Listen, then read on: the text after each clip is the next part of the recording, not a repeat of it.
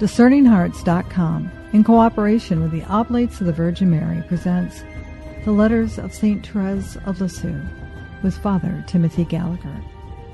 Father Gallagher is a member of the Oblates of the Virgin Mary, a religious community dedicated to retreats and spiritual direction according to the spiritual exercises of St. Ignatius of Loyola. He is featured on several series found on the Eternal Word television network. He is also author of numerous books on the spiritual teachings of St. Ignatius of Loyola and the Venerable Bruno Lanteri, founder of the Oblates of the Virgin Mary, as well as other works focused on aspects of the spiritual life.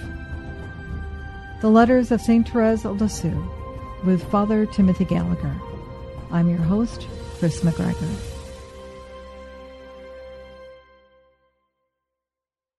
This next letter brings us to just about one year before Therese's death. So she's 23 at this point. And it's a letter to Sister Marie of St. Joseph, who is 38 years old at this point. Let's read a description of Sister Marie of St. Joseph. She was a very difficult uh, sister. She had a very difficult childhood. There was a goodness in her, but there was also a violent temper, mood swings, and so forth. And because of that, the sisters tended to avoid her. So this is from Marie, Therese's sister Marie's deposition at the uh, in the cause of canonization, where she describes Sister Marie of Saint Joseph. This sister was subject to the blackest moods and did scarcely any work. I saw her when Sister Therese was already an invalid come to her to call for the week's linen. Therese had volunteered, no one else wanted to approach the sister. And Therese's heart always went out to, to the difficult people, to the suffering people. You know, Therese is the patron of the missions, and so her gaze reaches out to those who are very distant from her, wanting to bring them close to Christ. But her gaze also fell on those who were the nearest to her. And she saw the needs and she would approach them. With incredible insensitivity, the follow happens. I saw her when Sister Therese was already an invalid. Come to her to call for the week's linen, which she had given her to repair. And because Sister Therese had not been able to complete her task, this sister reproached her severely instead of thanking her for what she had done in spite of being so ill. So, this is Sister Marie of St. Joseph.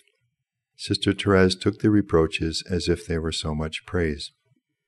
This poor, unfortunate sister became the object of Sister Therese's tenderest compassion. One day, when I had confided to her how much trouble that sister gave me, the servant of God, Therese, said, Ah, if you only knew how necessary it is to forgive her, how much she is to be pitied. It is not her fault she is so poorly gifted. She is like an old clock that has to be rewound every quarter of an hour, just so emotionally needy. Yes, it is as bad as that. Well, wouldn't you have pity on it? Oh, how necessary it is to practice charity toward one's neighbor. And uh, Therese also recognized and appreciated the good qualities that Sister Marie of St. Joseph had, and they're listed here a tenderness, good memory, fine singing voice, and it pained Therese to see Sister Marie of St. Joseph ostracized by the rest of the community. And so she resolved to move closer to her. Uh, I will say that eventually the mental, emotional mood swings and temper and so forth of Sister Marie of St. Joseph were diagnosed by a doctor as a form of mental disability that was just incompatible with religious life. And so when she was 51, she was obliged to leave the convent. She lived for another 26 years uh, before her death. And she always remembered Therese with fondness, always followed the uh, cause of canonization, stayed in contact with the, uh, with the Carmel. Well, what Therese did, I think we'd have to say pretty heroically, was she volunteered to help Sister Marie of St. Joseph in the linen room, which was where she worked, alone because no one, they were afraid of her. Uh, they didn't want to be the uh, subject of her violent temper and uh, the speech and all that would go with it. And we have a series of the just brief notes that Therese writes to Sister Marie of St. Joseph at this time.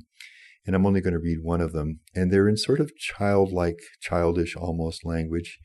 And Therese really takes the uh, the role of a mother, uh, concerned for Sister Marie. Is she sleeping well?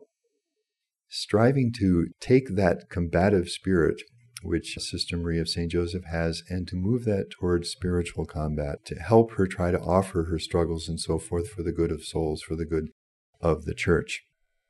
So, this is one of these letters that she writes to Sister Marie of St. Joseph. And you know, this allows us to, to highlight one of these qualities of Therese. I think we'll return to this later on. When there were suffering, difficult people around her, people that everybody else tended to avoid, she was the one who would take the initiative to approach them. I mentioned they had these this recreation times twice a day when they could sit together and just freely converse. It was her practice, the others noted it, and you see it in the cause of canonization, to choose to sit next to the ones that nobody else wanted to sit next to. So much so that one of these sisters uh, convinced that Therese uh, was really a, a great friend, that they were great friends. Therese did this so naturally, so easily, without any sign of struggle. Well, without any sign of struggle. She's the one of whom Therese some, said, Sometimes the only thing I can do is just leave her because it's just too difficult for me. And then she'd come back when she was more able again. So she writes to Sister Marie of St. Joseph I am delighted with the little child. Now, this is one of these letters where Therese uses the third person and metaphor. If we noticed, for example, when she wrote to her childhood playmate Celine, there's none of that kind of language. It's very direct. It's the kind of language her mother would have written. So Therese, depending on the recipient, will adopt a different style of writing. And here it's that third person and metaphor. I am delighted with the little child, which is to say, I'm really happy with what I've seen in you. And the one who carries her in his arms is still more delighted than I, the Lord just loves what He's seen in you. Ah, how beautiful is the little child's vocation. Who else was speaking to Sister Marie of St. Joseph like this? She was pretty universally simply avoided. And here is this fellow sister just saying, I'm so delighted to see the goodness in you, and Jesus sees it more than I. It is not one mission that she must evangelize, but all missions, and that is offer your struggles and sufferings for the missions, for the apostolate of the church how will she do this? So, how are you, sister, with your personal struggles in the laundry room, going to offer something for the far flung missionary work of the church? And she answers, How will she do this? By loving, by sleeping, because uh, Sister Marie of St. Joseph had struggles with that, and Therese will often gently hope and encourage her to get the sleep that she needs. And then this next is capitalized by throwing flowers to Jesus when he is asleep. Now, there's something very profound behind this, this throwing flowers. In the French, uh, jeter des fleurs, which is a phrase that uh, Therese uses often. And let's just take a moment to look at her describe what she means by this in the story of a soul, because this is a very profound piece of her little way.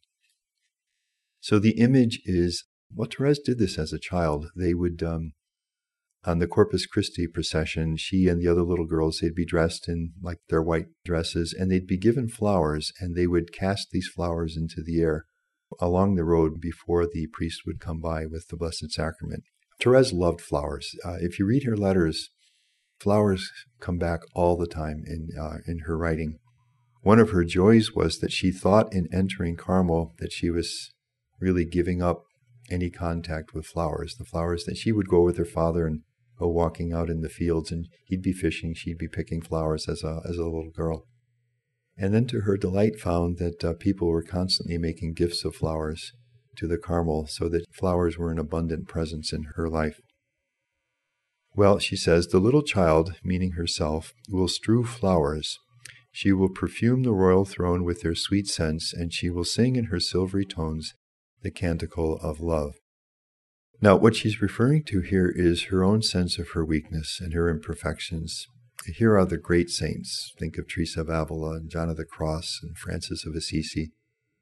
Uh, as she'll say, say elsewhere, these are the, the mountain tops, and she sees herself just as a little grain of sand. Her own life is so small. She sees her weakness and her struggles. Well, what can I do then? Well, the little child will throw flowers, will cast flowers upon the throne of the Lord Jesus. So there you get just an image or just a brief perspective on this kind of flowery metaphorical language that Therese uses. It's always necessary to see what she's saying through that. The language is flowery, it can be sentimental, it can be childish at times, but the reality is, um, is rock, is solid, is deep, is rich. So now she explains, she's speaking to Jesus. This is in the manuscript B, the second part of the story of a soul, what's now chapter 9. Yes, my beloved, this is how my life will be consumed. I have no other means of proving my love for you other than that of strewing flowers. All right, what does that mean? That is, not allowing one little sacrifice to escape, not one look, one word, profiting by all the smallest things and doing them through love. Now, we're right at the heart of her little way here. I can't do great things for you. I'm not in the missions. I'm not being martyred. I haven't written great scholarly works preached before multitudes. I'm just a humble little 24 year old woman uh, living with 20 other women in a Carmel that very few people even know of, working in the linen room, uh, preparing meals, helping out in the sacristy, decorating as best I can sacred objects, uh, painting them. I can't do great things for you, but what I can do is to cast flowers. Now, as I've said so often in these conversations, it doesn't take uh, much contact with Therese to touch the heroic, and it's right here. That is, by not allowing one sacrifice to escape, and her sisters were witness to this, that she, every opportunity that she could find to go out of her way to help someone, to give up something that someone else wanted, to smile at the last person that she wanted to smile to, and so forth. She took advantage of all of these little occasions. The little way is only little in that the things that we do are ordinary, but it is not little in love and not little in fruitfulness. It's heroic, actually, uh, in these. What if we could even dream of living like that in our daily life at home or at work or in the parish or in the community? not allowing one little sacrifice to escape. I have a task to do. Here's a person who approaches me with a little sinking of my heart. He or she's going to want some time. What if we didn't allow one even smallest sacrifice to escape? Not one look that could encourage another person. Uh, a smile. One word. Hey, I, I, noticed you did that and uh, I really liked it. I saw you playing soccer and boy, you had a nice move there. Whatever, whatever it might be, profiting by all the smallest things and doing them through love. What if that were an image of how we lived in the home, or in the community, or in the parish, or in the workplace? It's an image of heroic sanctity. And here's the thing all of us can do it. There's nothing stopping any of us from doing it we can't do the great things. We're not St. John Paul II traveling the world or Mother Teresa starting a new religious order, drawing the attention of the entire world upon herself, but we can all do what Therese is teaching us here. All right, then the first thing that comes to mind is yes, but she was heroically holy. I'm weak. I, I can't do that kind of thing. And her answer would be, I was no stronger than you. All I have is weakness. But if you open yourself to Jesus, let His strength begin to work in you, then this is possible for all of us. We'll come back to some of this a bit later on, but this is what she means by casting flowers. We'll return to the letters of St. Therese of Lisieux with Father Timothy Gallagher in just a moment. Did you know that Discerning Hearts has a free app where you can find all your favorite Discerning Hearts programming? Father Timothy Gallagher, Dr. Anthony Lilles, Monsignor John Esseff, Deacon James Keating, Father Donald Haggerty, Mike Aquilina, Dr. Matthew Bunson, and so many more. They're all available on the free Discerning Hearts app. Over 3,000 spiritual formation programs and prayers, all available to you with no hidden fees or subscriptions. Did you also know that you can listen to Discerning Hearts programming wherever you download your favorite podcasts, like Apple Podcasts, Google Play, iHeartRadio, Spotify, even on Audible, as well as numerous other worldwide podcast streaming platforms. And did you know that Discerning Hearts also has a YouTube channel? Be sure to check out all these different places where you can find Discerning Hearts Catholic podcasts dedicated to those on the spiritual journey.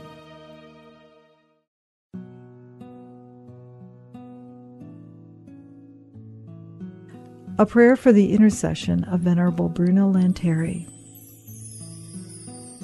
O Father, fountain of all life and holiness, you gave Father Bruno Lanteri great faith in Christ your Son, a lively hope, and an act of love for the salvation of his brethren. You made him a prophet of your word and a witness to your mercy. He had a tender love for Mary and by his very life he taught fidelity to the Church.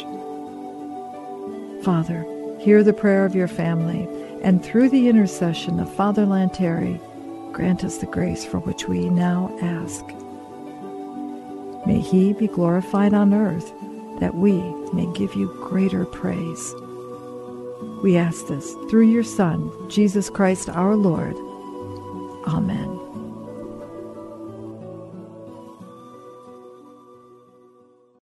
Discerning Hearts provides content dedicated to those on the spiritual journey. To continue production of these videos, prayers, and more, go to discerninghearts.com and click the donate link found there or inside the free Discerning Hearts app to make your donation. Thanks, and God bless. We now return to the letters of St. Therese of Lisieux with Father Timothy Gallagher. Could be said, couldn't it, that offering up of those moments that we really are suffering. It's little sufferings. I mean, we think of the big ones where if we have an illness or maybe a car breaks down or th- there's something going on at, at work or something like that, the big aches. But it's also suffering the smile as someone you really don't want to smile, the, the possible engagement in conversation you really don't want to talk to. It's doing those types of things. It, it's a suffering, isn't it? Well, of course, yes. And, and we've said this before that for Therese, suffering is what really drew her. And you can see uh, that it's not, as you said before, it's not a masochistic kind of thing. It's, as always with Therese, it's other centered. It's a way to love Jesus and to love the people that Jesus has placed in her life and the joy that this brings. You know, Therese Convent, when she entered it and during her life, had a lot of struggles within it. There were divisions within it. There were these difficult sisters. The mother prioress, who was the prioress for most of the years of Therese's life, would change things on a whim. The sisters hardly ever knew whether she wanted this or that.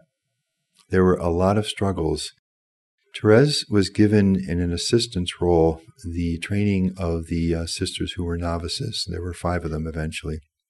After Therese's death, the convent dramatically changed her training of the younger generation fed something new into the convent. And as the fame of Therese's sanctity began to spread and the sisters began to realize that the Carmel was completely transformed, and then floods of new vocations wanting to come of a high caliber, drawn by the sanctity, these efforts that Therese made, these hidden little efforts to help a sister in the linen room or to smile when she didn't feel like it, and so forth, were really transformative. They uh, completely changed uh, the Carmel. So that there's great power in them when we do these kinds of things. And I think the value of this emphasis, or because we, we've mentioned it several times in a series of conversations so far, is that the ultimate act of suffering is Christ on the cross. When we gaze upon that, and it's at the very heart of our Christian experience. And yet it, it seems as like we we don't want to enter into those bigger things or we blame God when those things come up or we rail in some ways. And as you've always said, you know, we don't want to suffer. It's don't ask God for suffering. But by doing and understanding that every moment, the act of our will to love, that when we have these little moments of these little sufferings, it helps build the foundation so that when the medium size and then the bigger size come along, you already are, acting in love with him. He's there in every moment so that when the big things do happen, you don't believe the lie of the enemy that you're alone and that it's useless. And most of life really is these small things. So, casting flowers, as I've said, Therese often uses metaphors like this, and of course, flowers were very dear to her.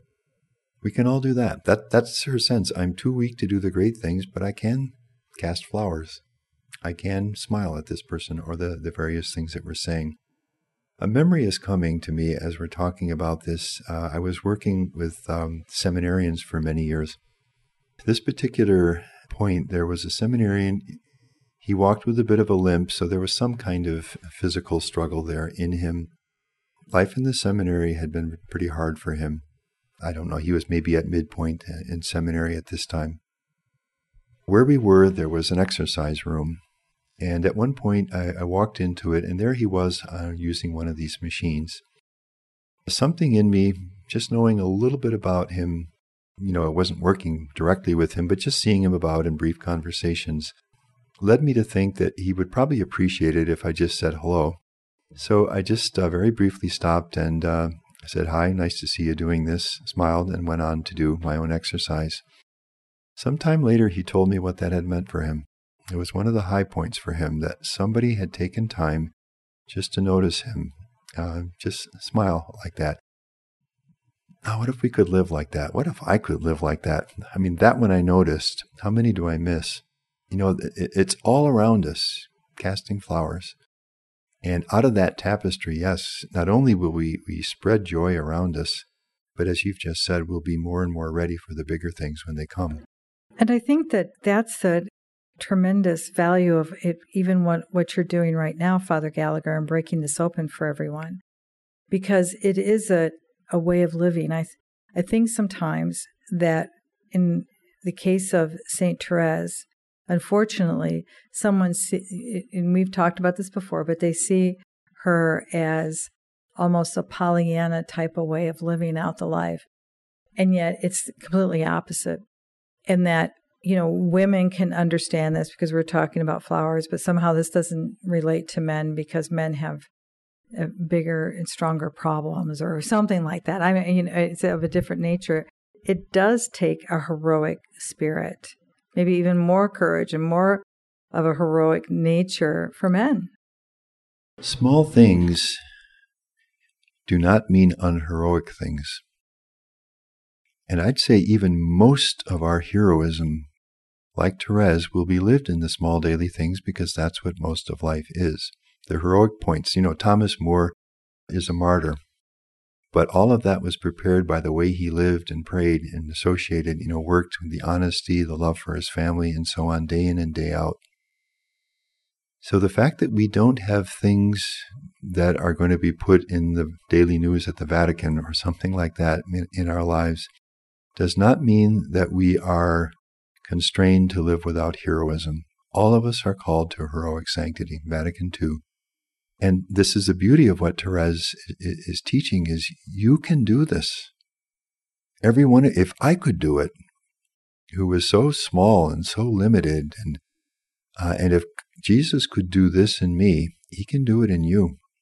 This way, this little way is a heroic way.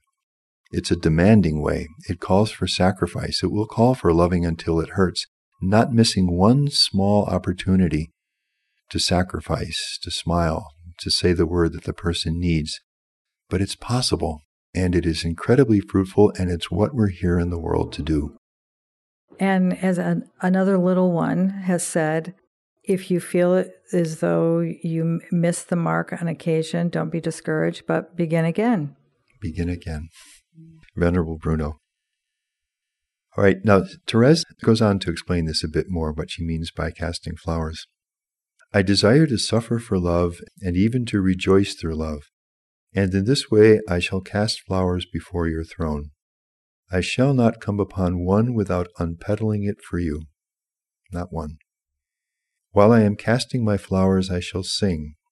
So I'm not going to make these sacrifices in a dour, grim, unhappy way, but I'm going to do it joyfully. For could one cry while doing such a joyous action? I shall sing even when I must gather my flowers in the midst of thorns. So there you get it again. The language is, well, literally flowery, metaphorical. But what's being said is anything but flowery. This is a woman of spiritual steel. I'm not going to, even if I have to cast flowers in the midst of thorns, when the sister comes to me and berates me, when I'm an invalid, not many months uh, apart from my dying from an illness which is consuming me and berates me that I didn't get the laundry mended, I'll smile. Or, as uh, her sister said, take it as so much praise. So, gathering flowers in the midst of thorns, and my song will be all the more melodious in proportion to the length and sharpness of the thorns. This is really heroic stuff. O Jesus, of what use will my flowers be to you? Great question. These little sacrifices, of what value are they? Why do them? I know very well that this fragrant shower, these fragile, worthless petals, these songs of love from the littlest of hearts will charm you. They will be beautiful in the eyes of God. Yes, these nothings will please you. They will bring a smile to the church triumphant. Heaven will rejoice in them. She will gather up my flowers, the church, so this is the church dispensing the grace of her children. She will gather up my flowers unpetaled through love, and have them pass through your own divine hands, O Jesus.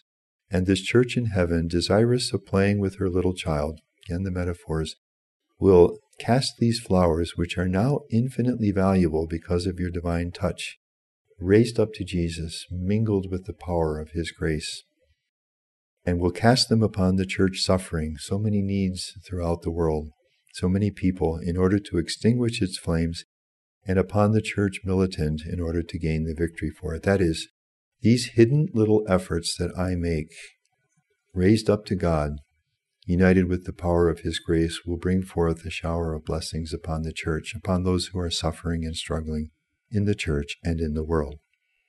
All right, so that's a fairly lengthy excursus on uh, on throwing flowers because this is what she's trying to say to Sister Marie of St. Joseph. Oh, but this is really at the heart in so many people's experience of St. Therese. I mean, that the whole flower motif, as it were, we see it in every image.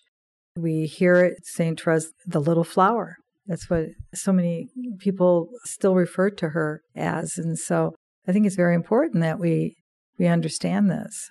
Very much so. Of course, she uses flowers in various ways. She refers to herself as the little flower. Remember that white flower that her father plucked and gave her, in which she saw the image of her own life.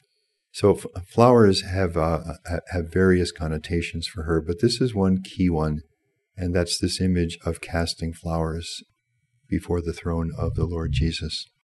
Yes, the, the letters are really rich in that in the story of a soul, you get the teachings in some sense in its pure form. Here you see it lived as she relates to other people. So she says, How, how are you, Sister Marie of St. Joseph, in your circumstances, going to help the mission of the entire church? By loving. Well, by sleeping when you should be sleeping. By throwing flowers to Jesus when he is asleep. Asleep. Then Jesus will take these flowers and giving them an inestimable value, so that's exactly what she said in the story of a soul, he will throw them in his turn. Actually, you should note here that Therese has a whole poem. One of her poems is on uh, casting flowers. And he will throw them in his turn. He will have them fly over all shores and will save souls.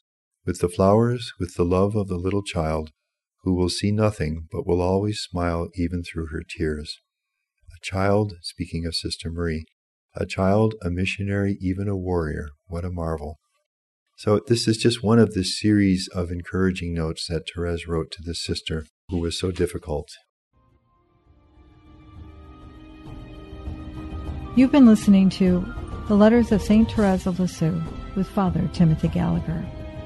To hear and or to download this conversation, along with thousands of other spiritual formation programs, visit discerninghearts.com. This has been a production of Discerning Hearts in cooperation with the Oblates of the Virgin Mary. I'm your host, Kris McGregor. We hope that if this has been helpful for you, that you will First, pray for our mission, and if you feel us worthy, consider a charitable donation, which is fully tax deductible, to help support our efforts. But most of all, we hope that you will tell a friend about discerninghearts.com and join us next time for The Letters of St. Therese of Lisieux with Father Timothy Gallagher.